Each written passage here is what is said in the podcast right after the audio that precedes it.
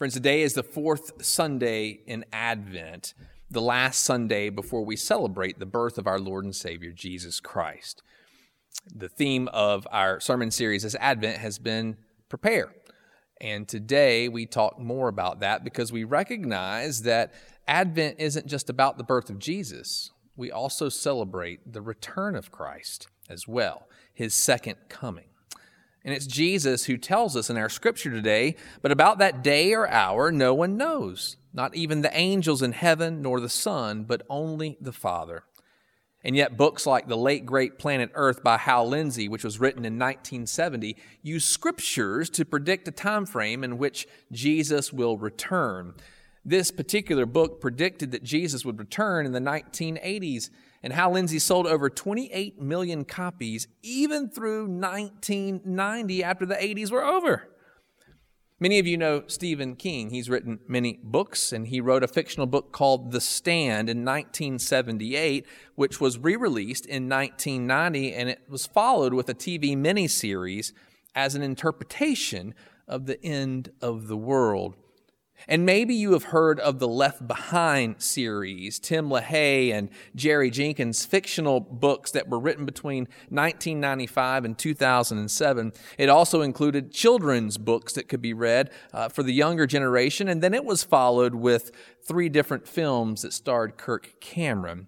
This whole Left Behind series focuses on our scripture today that says that one will be taken and one will be left behind. Now, the book's theology, not the Bible's theology, but the book's theology says that Jesus will rapture up everyone and the living to be with him when he returns, while destruction and chaos will take place here on the earth. No one wants to be left behind. It will be unbearable as the Antichrist reigns on earth and awaits the final battle called Armageddon. Well, despite all the books that have been written about the in times. Even Christian music has saying about it. This same theology is seen through the Christian music group DC Talk, who sang a song, We Wish We'd All Been Ready, using the same imagery that some will be left behind. Now, it's interesting because Jesus addresses this same issue as he tells his disciples a parable. We know it as the parable of the weeds, which is in Matthew chapter 13. And if you read this parable, you will find that it seems to contradict the very thinking of the left behind phenomenon, particularly that those who are taken are the wicked. They are the weeds. And those who are left behind are the faithful. In fact, it negates a theology that says that Jesus will take us out of the great tribulation and have what we call a half coming, where he comes down in the clouds and immediately leaves and then will come back again. That's two and a half comings. Instead, we believe that when Jesus returns, that he will return. And when he does, judgment will take place, and then the righteous will shine like the sun in the kingdom of their Father. Make no mistake, our obsession that our culture has with the end times is real, and our fears drive our attention to it. We want to know what will happen, when will it happen, and how will it happen. Now, I don't know if you ever saw this TV show before, but there was a TV show that was on the National Geographic Channel called Doomsday Preppers. It was a show about people who are super paranoid about the end of the world. And so they go to great lengths to prepare their family for the worst. So they build underground bunkers and they purchase rations to last for months and even up to years. And they store up weapons and gas masks in case a disaster actually occurs. They also run and train drills with their family as they are prepared so that when that day comes, they have nothing to be worried about.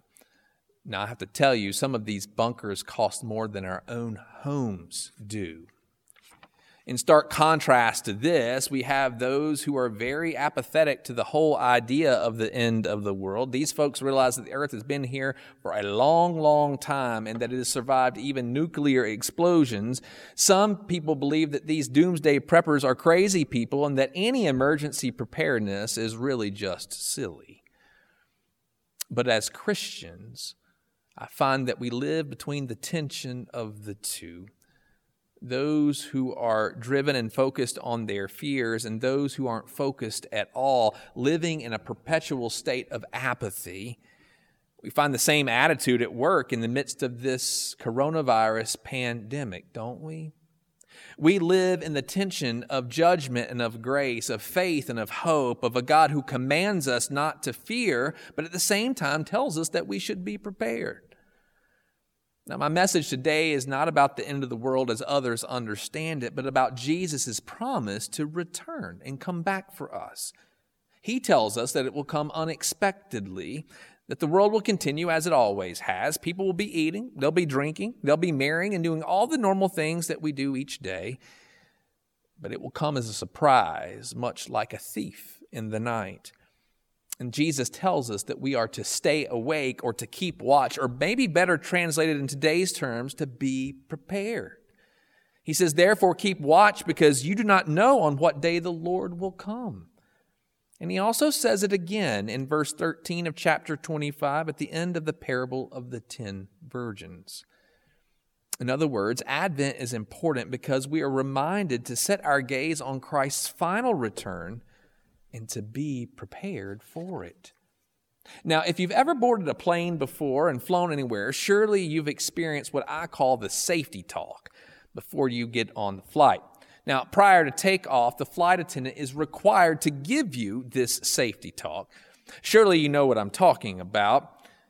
The flight attendant will say the nearest exits are over here and over here and over here and then reminds you that if the plane goes down that your seat cushion is becoming a flotation device for you now i have to tell you i always laugh about that because if the plane's going to go down that's the last thought i have on my mind is that the seat cushion is going to be my flotation device have you ever looked around to see how many people are actually listening to the flight attendant I mean, it's usually pre recorded, so they're just kind of pointing around and doing everything they're supposed to do. But how many people really pay attention to it? You know, I've noticed and I've looked around, and I find that very few people actually do.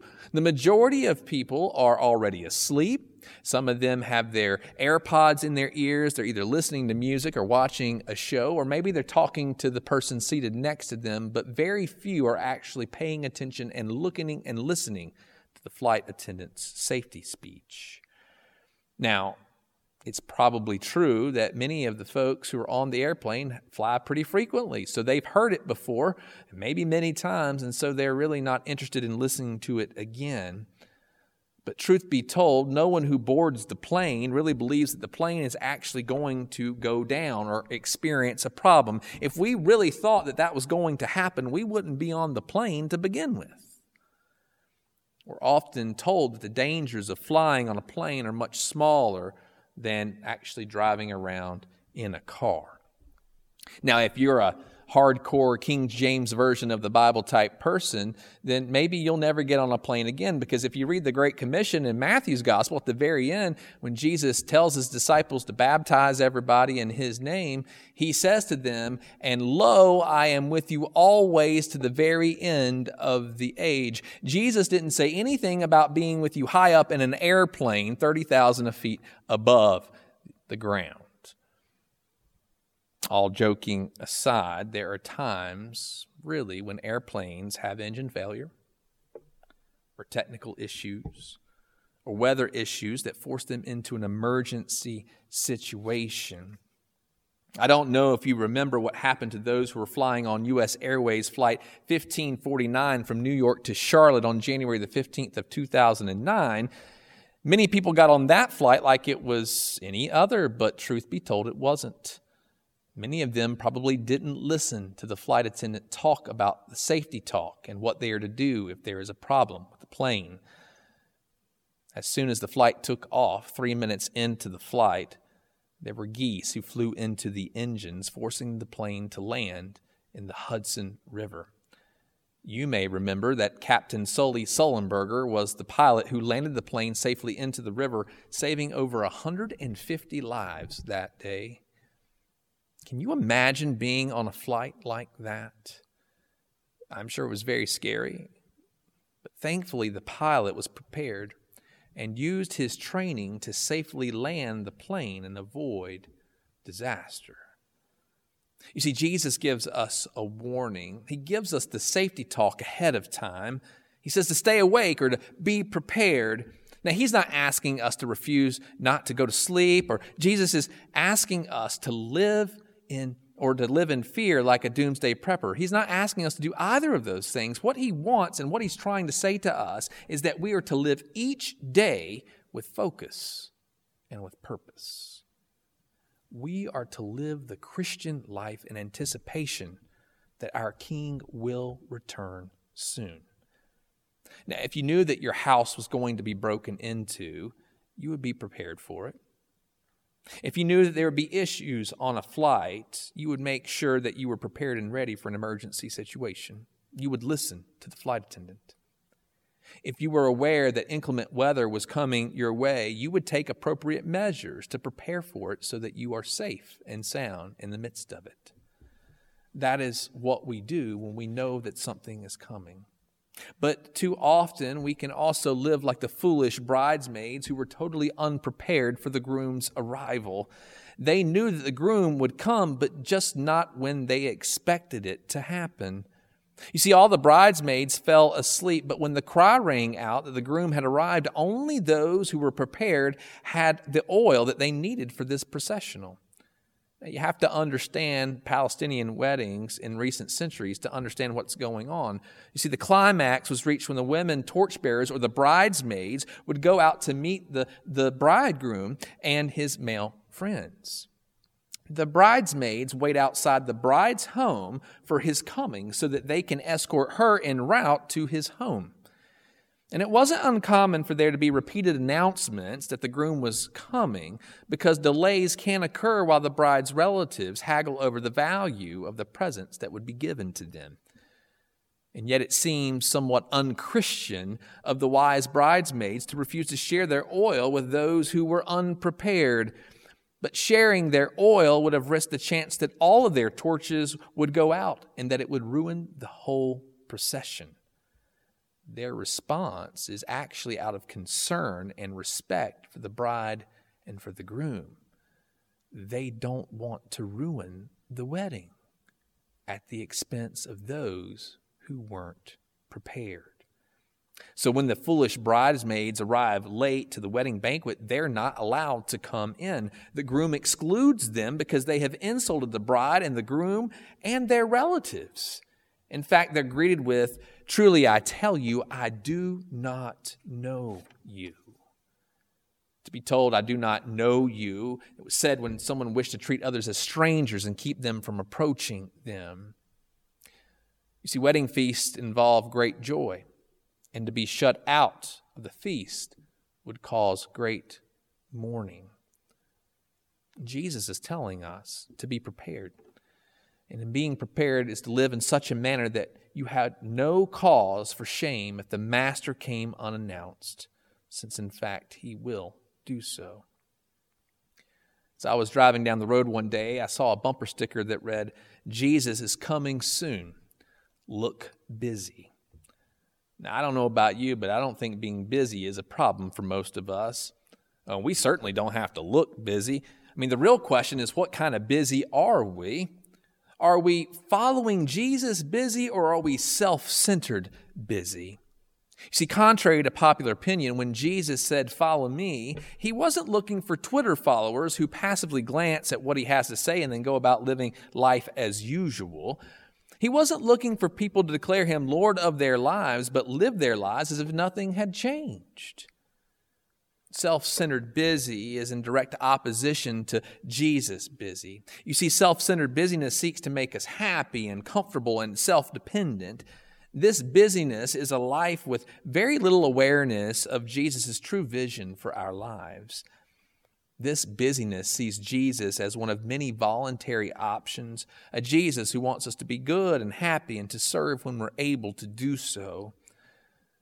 This way, Jesus becomes an addition to our life rather than the center of it. In this manner, Jesus is needed only when there's a crisis and when we realize that we're not truly in control. This is not what Jesus is seeking for us. Jesus is seeking followers who would trust him and abandon everything else to follow him. His followers denied themselves, following his lead, which caused them to stand out from the culture in which they lived. And Jesus sought to make disciples who put him at the center of their lives and allowed everything they did to be influenced first and foremost by him and his teachings.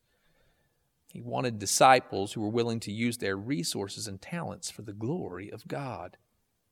To be Jesus busy is to be about the work of the kingdom of God in the world. It's to live each day with a sense of urgency, to be about the mission of Jesus daily. We live to tell the good news of what Jesus has done for us, to speak as witnesses of his grace and mercy in our lives, and to work for justice and mercy in the world. Jesus busy is purpose driven and frees us to live in the assurance that if Jesus returns today, we will not be disappointed because we have stayed awake as doers of the gospel and not just pass, passive believers in Christ. See, Jesus welcomed everyone to follow him, but only a few chose to do so. Someone once told Jesus, Teacher, I'll follow you wherever you will go. And Jesus replied, Well, foxes have holes and birds of the air have nests, but the Son of Man has no place to lay his head. Another one said, Well, Lord, first let me go and bury my father. And Jesus replied to him, Follow me and let the dead bury their own. I wonder, what are our excuses for not acting now? I ask you today if Jesus were to return today, would you be ready for him? And what regrets, if any, would fill your heart? You know, I think I would regret wasting uh, a lot of my time and energy on things that really don't have any real purpose or meaning in life. In other words, being self centered busy. The truth is, is that no one is perfect. We, we will all have regrets no matter what. I mean, even Jesus' disciples were not perfect. In fact, they messed up an awful lot if you read the Gospels. I know they had many regrets. I mean, Peter denied Jesus three times, Thomas doubted him, and Judas betrayed him.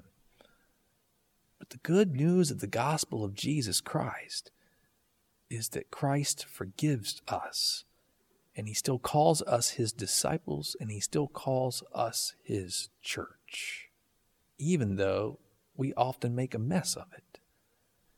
He redeems us, he cleanses us, and he sets us right and sends us back out to follow. But I think it's important for us as the church not to use God's forgiveness as an excuse to be slack or apathetic for the kingdom of God. Jesus reminds us to whom much is given, much is required. So, friends, today, if you find yourself in need of God's grace and forgiveness, know that our God always stands ready to give us the grace that we need to be about His work together in the world.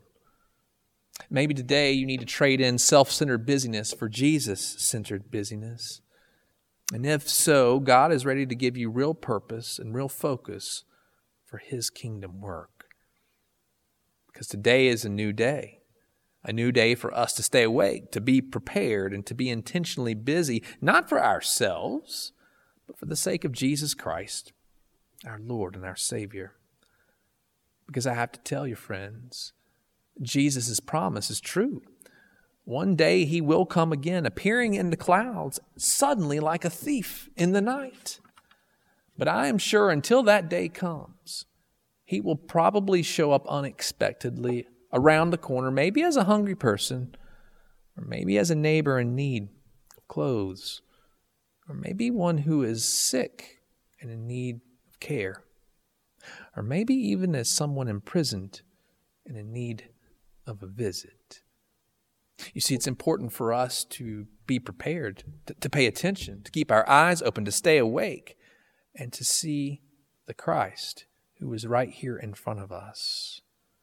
For our Lord is coming, and we should be excited and ready to receive him rather than being caught by surprise and even left outside the great wedding banquet. Friends, let us be prepared. Let us keep awake, to be alert, and to look and to notice Christ here with us, even as we await his glorious return when we'll be with him in eternity forever. May it be so this day and forevermore. In the name of the Father, and of the Son, and of the Holy Spirit. Amen.